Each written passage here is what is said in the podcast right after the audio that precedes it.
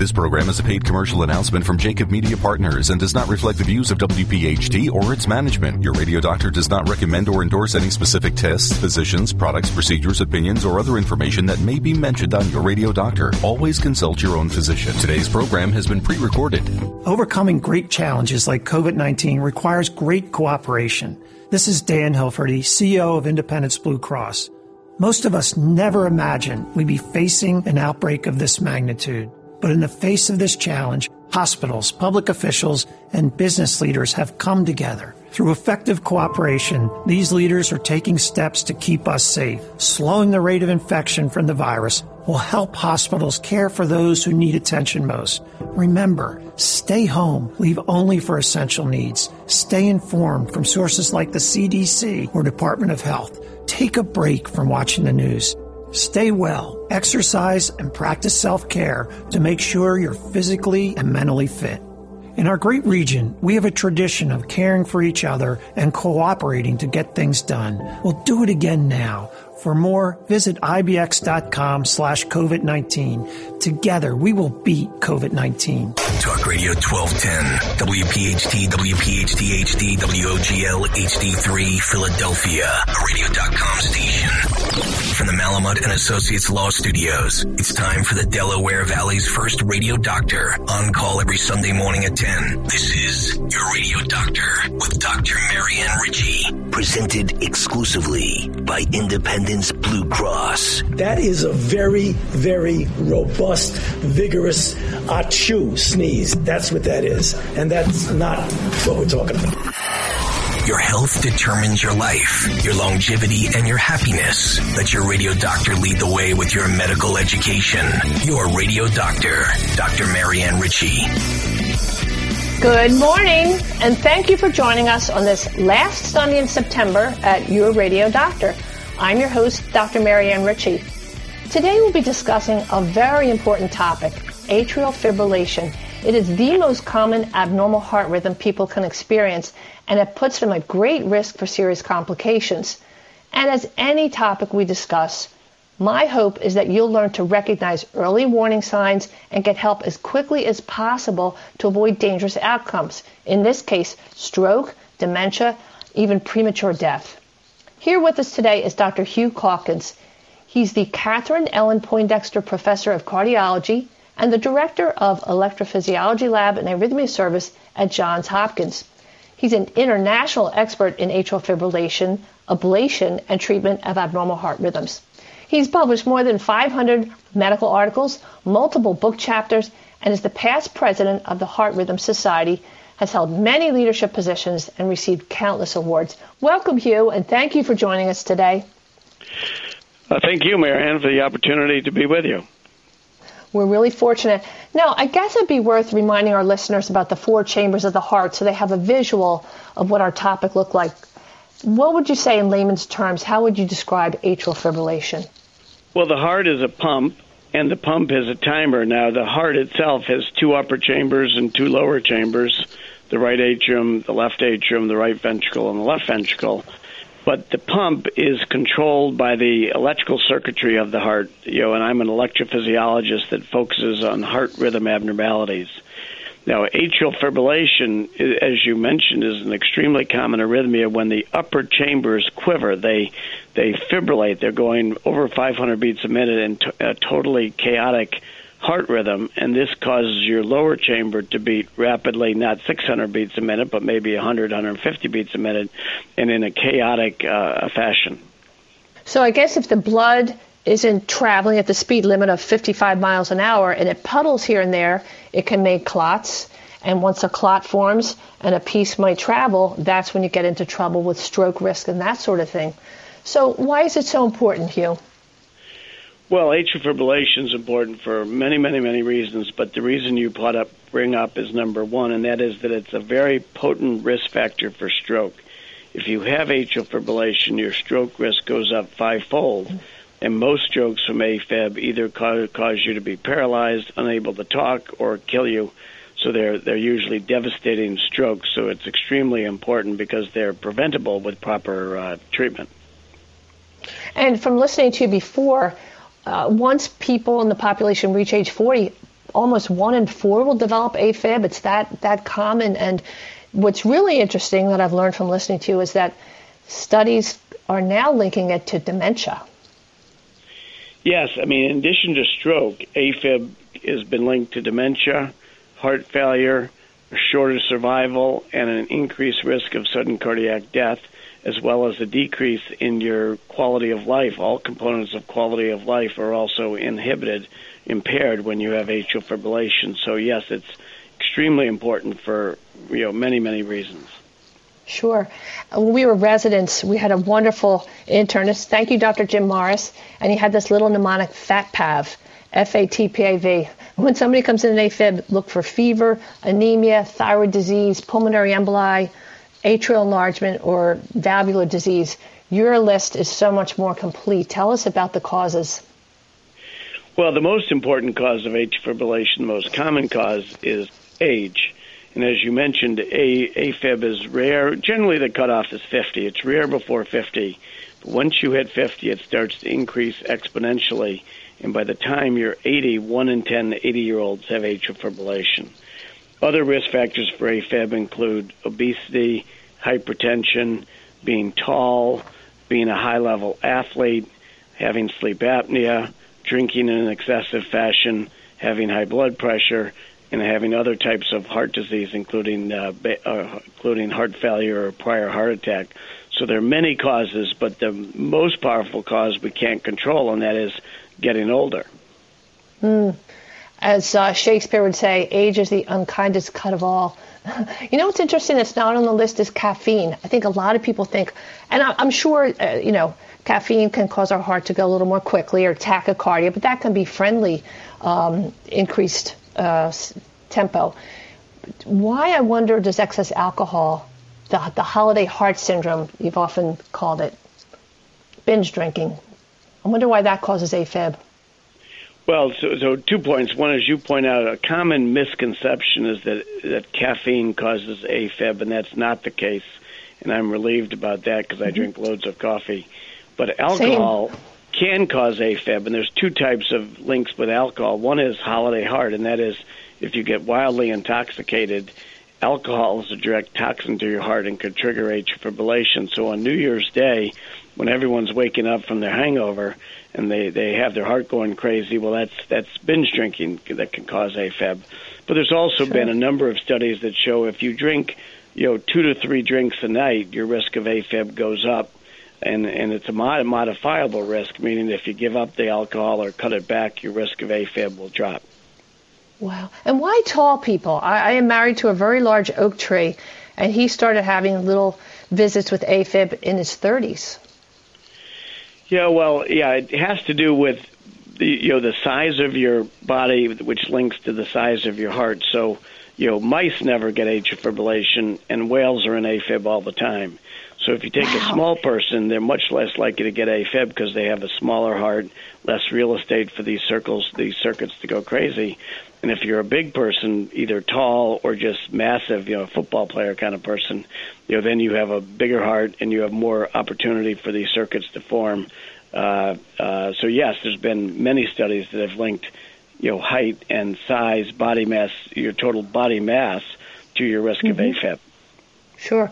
And so if your blood pools or it's not keeping a good tempo, you're going to have decreased outflow from your heart to all your vital organs, and you're going to feel fatigue, maybe pre syncope or what we call fainting, um, shortness of breath. But as you mentioned, the big worry is will you throw blood clots or emboli to your brain, to your arms or legs, to your eyes, your kidneys, all kinds of worry there. Let's take a little break and we'll be right back with Dr. Hugh Calkins. Thanks, Hugh. Thank you.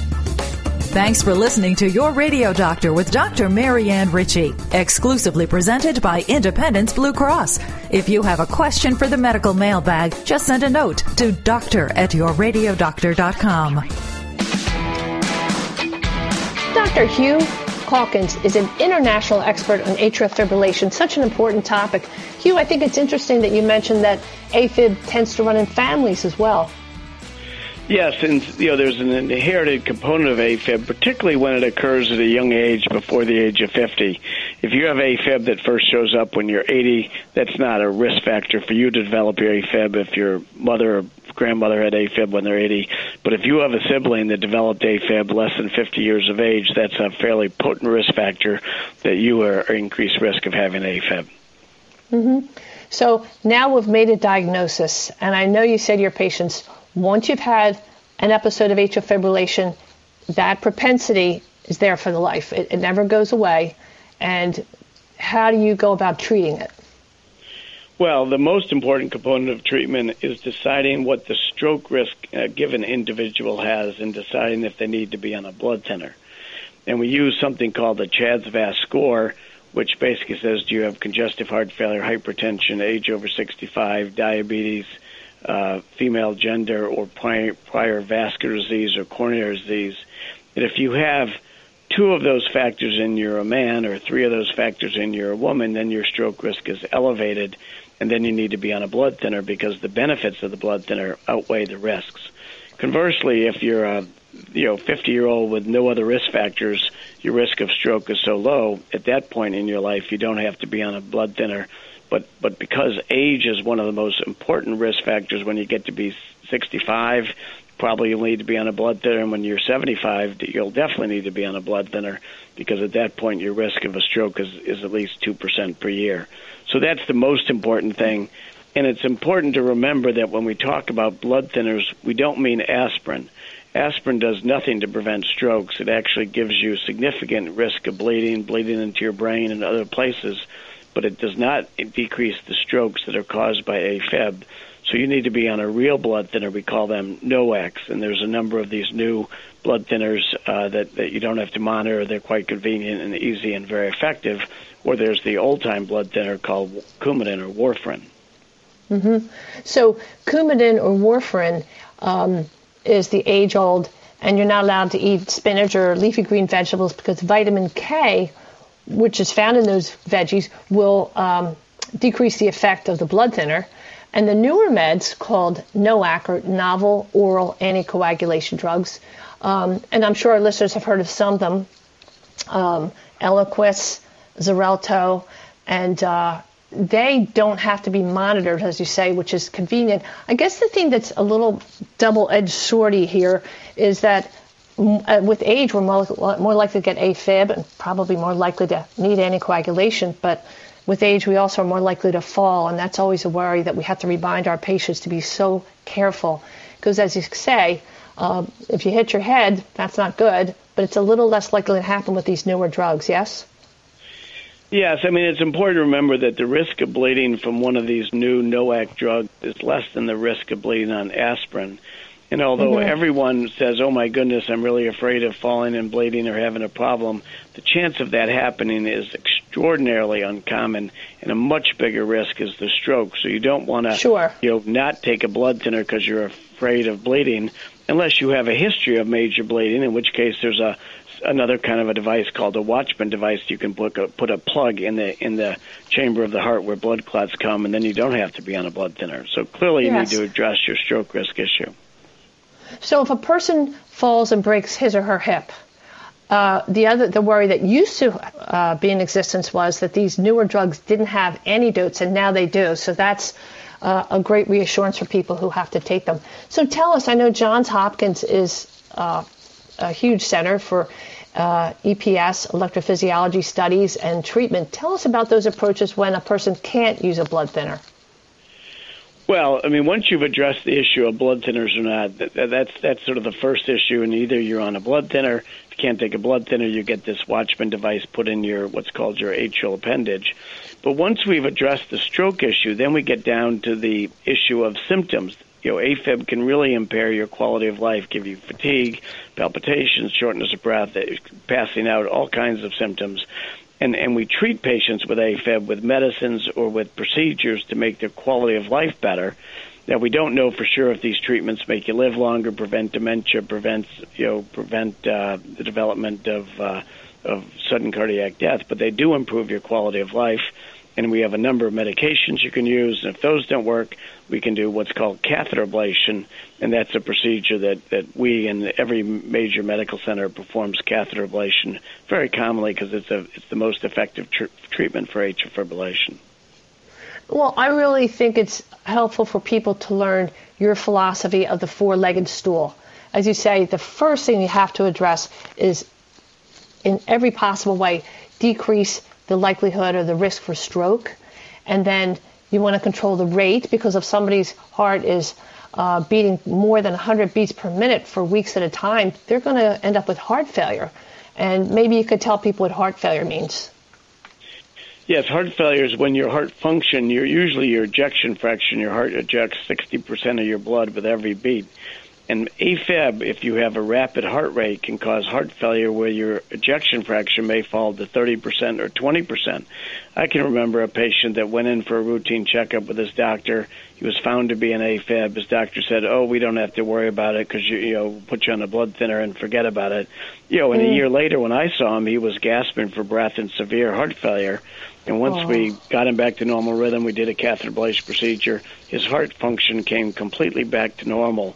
So it's a reversible cause of heart failure. But but yes, it's very important to control the heart rate in AFib. And the best way to control the heart rate is get the patient back to normal rhythm.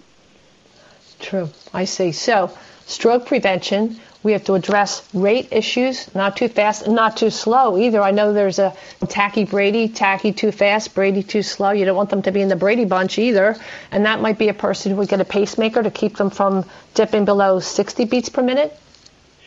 Yeah, tachybrady syndrome, if they have AFib and then their heart rate goes super slow, usually there's not a specific heart rate cutoff. Uh, you know, it's really symptoms. If their heart rate goes so slow they feel poorly or they feel dizzy or their blood pressure's low. And usually that's a heart rate, you know, in the 30, 40, something like that, much lower than 60 beats a minute, which, which healthy people can commonly have. Mm-hmm. And so when somebody uh, fails medication as the way to uh, bring them back to a sinus rhythm. Tell us about ablation. So, catheter ablation has been around for about 20 years for atrial fibrillation, and we know that AFib is triggered from the pulmonary veins, the structures that bring blood from your lungs back to your heart. There's veins, and in those veins are muscle fibers, and those muscle fibers, for unclear reasons, can go crazy and start stimulating lots of extra rapid beats, and that can trigger atrial fibrillation. So we've learned that the way to, to get rid of AFib is to go in either with a freezing balloon system or a point by point heat ablation system and electrically isolate those veins to put a roadblock around the veins so the blood can go through, but the rogue electrical impulses that are going crazy can't get through into the atrium to cause AFib. And that procedure has mm-hmm. been around for 20 years. It's shown to be remarkably effective, and and the safety is getting better and better every year. Right now, in a good candidate, we'd say it works in about 70 to 80 percent of patients, and it has about a one percent complication rate. It's really incredible how much we learn, and and I guess there are n- national and international registries where cardiologists and EPS specialists share data Yes, there's been lots of multi-center trials or big clinical trials you know, many of the, I mean, all of the tools we use for to treat AFib have been approved by the FDA, so they've gone through a rigorous safety and efficacy testing, and we're really very confident in the value of AFib ablation. And this is a procedure done all over the world, whether you're in China or India or the United States or Europe. You know, you know, patients who get AFib, many of them end up getting a catheter ablation procedure to treat it. Mm-hmm. And going back to your um, mantra of the four legged stool. So we talk about uh, anticoagulation to decrease stroke risk. Uh, we want to control the rate, not too fast, not too slow. We want to control the rhythm so that it's sinus or normal paced lub dub lub dub, not a quivering kind of uh, irregularly irregular rhythm, and then the, because the traffic doesn't flow properly. And then we'll spend time a little bit later on other risk factors that we can modify. But um, of the patients who should be on anticoagulation, I've heard you say only half the people who really should be anticoagulated or on blood thinners are not. Yes, you're right. It's sort of shocking that many people have AFib, and either they or their doctors they haven't talked to their doctors about it, and they're they're basically they're in AFib, their stroke risk is elevated, and they first just you know discover they have AFib or sort of the waking wake up calls when they have a stroke, but oftentimes that's too late because they can't talk anymore, they can't walk anymore, they're in a nursing oh. home. So so it's very important oh. to if you have AFib, what's your stroke risk? Meet with your doctor, and if you need to be on a blood thinner, get on that blood thinner. Even if you don't mm-hmm. like the idea of it, it really can save your life. Mm-hmm. We'll be right back. We're talking to Dr. Hugh Calkins from Johns Hopkins. Thanks, Hugh. Thank you. Today's edition of Your Radio Doctor with Dr. Marianne Ritchie, presented exclusively by Independence Blue Cross, can be enjoyed on radio.com. Listen to the show at your convenience. Go to radio.com and in the search bar type in Your Radio Doctor. It's health education on demand. Atrial fibrillation, the most common abnormal heart rhythm. So, we're talking with Dr. Calkins from Johns Hopkins. Hugh, if, the, if, medication, if medications don't work, we reach for catheter ablation. You've had 30 years of experience. If a person has uh, catheter ablation and it cures their AFib, does it keep them safe forever? Uh, that's a very good question, Marianne, and the answer is no that we never use the term cure when it comes to atrial fibrillation. It's just too complex of an arrhythmia. We use the term controlled. It's like cancer in remission. You have AFib, you get an ablation, your AFib's in remission, but it can always show up again. And the data says that about five years after you have an ablation procedure, one in four patients, the AFib has come back. And if it comes back, then you can go try medications again or do another catheter ablation procedure. Some people over the course of a lifetime will get three, even four catheter ablation procedure. So, no, it doesn't cure the AFib, it controls the AFib. And the whole idea is improving your quality of life so that you can live life fully without feeling terrible because of the atrial fibrillation. Right. You're not fatigued and short of breath and that sort of thing. If the uh, ablation works, can the patient be taken off blood thinner? That's the other big question. Well, yes, that's another very good question. And, and the logical thing is you say, well, if the AFib is gone because I've had the ablation, well, of course you can stop the, the blood thinners. But that's not the case. That if your stroke risk profile is elevated, if you have, you know, you're over 65 and you have hypertension and diabetes and so forth, even if the AFib is gone, you're still at increased risk of stroke. The question is, is AFib a risk factor for stroke or a risk marker for stroke. And the real experts in stroke and blood thinners and so forth feel that AFib is a risk marker for stroke. So the mere fact that you're an AFib patient means your stroke risk is elevated. And depending on those factors we talked about, we can put a number on how much it's elevated. And if it's elevated above a certain level, usually about 2% per year risk of stroke, then you need to be on that blood thinner, even if your AFib seems to be gone because you've had a procedure. At bay, sure. And for our listeners, that's the CHADS VASC score. So C H A D S V A S C, if you want to read about it. Um, and, you know, I think too, um, you said the catheter ablation, in some ways, you say it's four times more effective than medical therapy. But in each patient, the results vary, I'm sure, depending on other circumstances. Yes, there's good candidates for catheter ablation and bad candidates for catheter ablation. Good candidates, the best candidates, have the intermittent forms of AFib where you go in and out on your own. So if you have intermittent AFib and you're less than 70 and you're otherwise a generally healthy person, then you're considered an ideal candidate. If, on the mm-hmm. other hand, you've been in AFib for two years or longer continuously, then you're a worse candidate, particularly if you're obese, if you're over 70 or 80, you have hypertension, prior stroke, you know, then you more comorbidities, but then the success rate of the procedure goes down and the risk goes up. So you always have to weigh the risks and benefits and, and when you meet with your doctor they'll they'll go over all that and give you a specific number. For you this is what I think the single procedure success rate is. This is what I think the risks are and then each person has to make a, you know a decision about whether they want to go forward or not. Right. And, and what's so beautiful about a center like yours is you have a team approach and you individualize the plan for each person.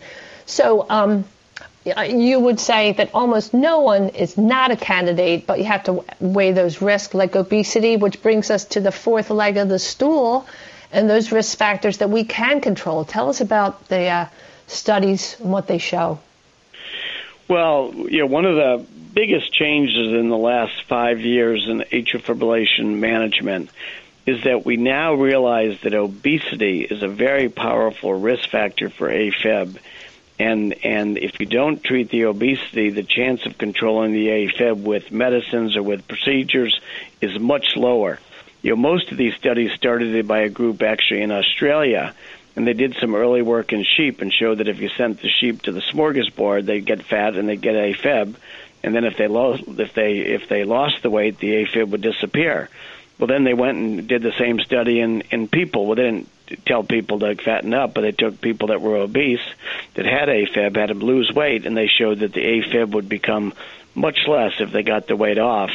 And then they did studies to look at catheter ablation. If you're obese and you have catheter ablation and you lose the weight, you have a 30% better chance of doing well than if you don't lose the weight. So it's critically important to get the weight off. You know, the American guidelines, the European guidelines, everyone realized that that's critically important. So we always assess, you know, how much do you weigh? You want your body mass index ideally to be less than 27, or if it's way above that, start by losing 10% of your weight and then work your way down to 27, and you'll have a far higher chance of living life in sinus rhythm than an AFib. And you know, each week, Hugh, I, I ask my listeners if they take one fact away with them from whatever topic we discuss for our listeners, if that doesn't motivate you to prevent stroke, that weight loss should be part of the treatment strategy, really, especially since you tell me, or not tell me, but I've heard you say that weight loss alone can sometimes control the AFib, even without the ablation. Exactly. Uh, you know, it's it's in someone having lots of AFib, it's unlikely they're going to get rid of every bit of it. Right. But it's going to yeah. make it a lot less. But it's going to make it much mm-hmm. more responsive to other treatments. So mm-hmm. yes, the weight the weight piece is is critically important. I mean, I meet a patient, take a look at them. You know, you look how much they weigh, you look how thick their neck is. Do they have sleep apnea, which is another risk that we mm-hmm. always think about now? Mm-hmm. And you sort of can get a sense whether this is going to be a good candidate for treatment, or this is someone that's going to be a tougher tougher road. I'm a big proponent proponent of sleep studies. I'll sedate patients to do procedures, and I can see them. I can see people have sleep apnea and when they wake up. That's another discussion. Say, please. Um, uh, reflux, most of the time it's not life threatening, but if people reflux enough fluid, they can aspirate, you know, and so um, both in your corner of cardiology and abnormal rhythms and in aspiration, uh, sleep apnea, sleep studies are so easy and they can help so much uh, to decrease risk of stroke and aspiration pneumonia. So um, I wanted to go back a little bit to the types of uh, the ablation catheters. You can use RF or the cryo balloon or laser. Can you highlight those briefly? Yes, the first one developed with the was RF ablation, which is point by point ablation. You go and burn little little marbles, you know, size lesions around the vein, and you have a special navigation system so you can put in a perfect circle, perfect roadblock around the vein. So that was the first ablation tool that was developed. And then the next on the block was the freezing balloon, where you take a balloon, shove it into the vein, and anything the balloon touches freezes, and when the when when when the tissue warms up, the the cell crystal you know sort of explodes, if you will, and that kills the cell and accomplishes the same thing. And then there's laser balloons, which is another balloon system which uses heat, a laser derived heat to create a you know full roadblock. And you know, in terms of which of these tools is better, it really depends on your physician. Some physicians are most comfortable with the cryo balloon. Some people are most comfortable with the RF system, and others prefer the laser system. So, you know, you know, your doctor will tell you what they feel the best initial tool is. If the first tool doesn't work, usually for second procedures, we'll use RF ablation because they're more flexible in terms of the lesions that we can deliver, and we can tailor what we're doing more precisely to a given patient. Uh, so yes, there's there's a number of different tools, and and and, and I think most big centers have at least two of the three tools available to treat sure. their patients. And I know from training with laser myself, gosh, uh, years ago at Sloan Kettering, we used laser to open up really um, narrowed esophageal cancers and zip, zip, zip, zip, a little bit at a time. And it's not an exact science. Picture putting a cigarette, for our listeners, a cigarette onto a piece of paper. You can't tell where the ripple, you know, when you put a stone in a, in a lake, it makes a nice even um, burn or a I should say ripple, but when we do a burn, but I know that it's become such a much more exact science with laser and the treatments that you use, and it's just incredible to see how far it has come and how much safer it is than it was even 30 years ago. Um, so the other point is to not yo-yo diet. I mean, it's it's easier to do that and then say, hey, I've lost some weight now, I can afford to eat a little bit more because that's not going to help your risk for AFib either, right? Yeah, yeah. There's been studies done looking at sort of weight fluctuations, and obviously the folks that do the best are the ones that, if they're heavy, they just have a slow, gradual, you know, decrease in their weight over time, and get to that BMI of 27 or less is where we like to see people. Right. So, I guess what's interesting is control our weight the best we can, sleep apnea, wear the little uh, CPAP, uh, and the thing is now there's a a procedure called Inspire. You've, I'm sure you've heard of that. And it's a little device that stimulates your uvula and the soft tissues to stay open so that if people can't manage with the mask or the little gear, there are ways to fight the uh, effects of sleep apnea. Let's take a little break and we'll be back to close with Dr. Hugh Calkins. Thanks, Hugh. Thank you. Your Radio Doctor with Dr. Marianne Ritchie is exclusively presented by Independence Blue Cross. Dr. Marianne will return, but first, a medical message from one of our partners. We have learned so much about atrial fibrillation, uh, those things we can't control, but those things we can control. What would your parting message be, Dr. Calkins, today? I think my parting message is is everyone should be aware of their heart rhythm. You know, you have a heart that's a pump. It's controlled by the electrical system, and normally we should have a smooth heart rhythm with a heart rate around 60 or 70 at rest, and when we're exercising, 120 or 130. But if your pulse is irregular, you know, then you might have atrial fibrillation. And there's lots of tools we now have to assess your pulse. You may notice it when you're exercising. You can check your pulse with your finger just behind your thumb, or there's all kinds of technology, Apple Watches, the AliveCor system, where, where more and more of my patients are diagnosing AFib and coming to me saying, hey, I have AFib. How do we treat it? That's so great. So Apple watches and all kinds of gadgets that you see t- on TV where people rest their index finger and their middle finger and it picks up their EKG. It's pretty cool. How yeah, it's a whole websites? new. Yeah, we're in a whole new world where where now you know power to the people, and if, if you know people are mm-hmm. picking up AFib you know themselves, and and hopefully that's preventing stroke and and making a big difference in their life.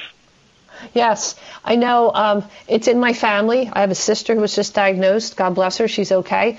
And uh, she's learned that even if she's on the phone or she's sitting having dinner and nobody has to see her put her fingers on her pulse, she's learned how to realize when she's in regular rhythm or not. So that's a good thing.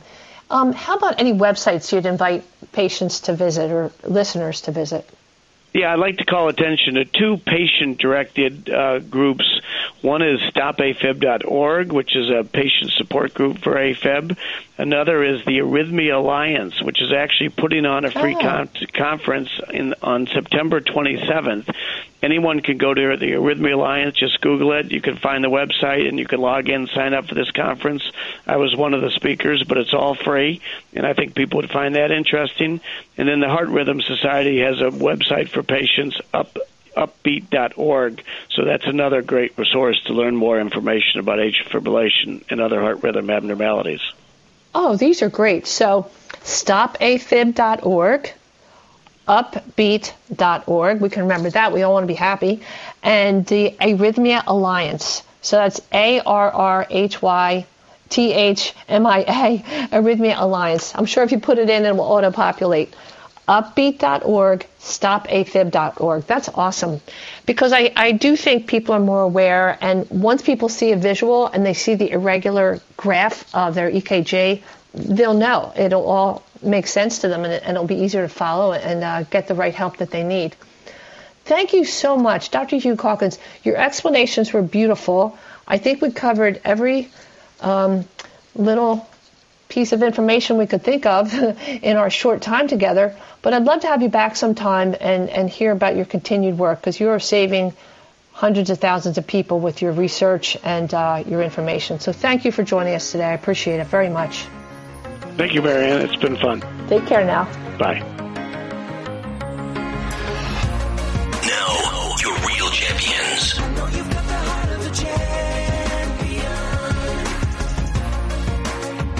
And now it's time for your real champion, Karen Coyle.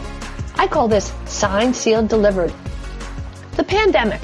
We hear of the courageous healthcare workers exposed to COVID, but today I'd like to highlight the men and women of the U.S. Postal Service. For months, people were afraid to even touch their mail in case it carried COVID. But your mail carrier still delivered to your mailbox every day, right on schedule. And in the large distribution centers, many continued to sort millions of cards, letters, magazines, packages from around the world because they take the pledge. Neither snow, nor rain, nor heat, nor gloom of night stays these couriers from the swift completion of their appointed rounds. Meet Karen Coyle, a 28 year veteran of the U.S. Postal Service. She's worked in every size postal office, including the large airmail center, even taking packages from the bellies of planes, and has lots of stories to share. Like the delicate shipment of roosters and baby chicks that had to reach their final destination in 24 hours. She was serenaded by their cock-a-doodle-doos for an entire eight-hour shift and proudly reports they never lost one bird. And who could forget the box of 1,000 crickets that chirped all night? The large office in Philadelphia, formerly 30th Street, receives over a million pieces of mail a day, sorted through the night and ready for delivery the next day. Karen says this is a very physical job. Mail is placed in trays, passed through several machines, sorted by state, and gradually down to the exact neighborhood. In mail distribution, you work through the weekend and have two days off during the week. It's a tough life. And when the UPS goes on strike, you work a lot of overtime. Right now with COVID, many are working overtime because coworkers are home with children whose schools are closed or if their office has cases of COVID. Karen's husband is a retired mail carrier.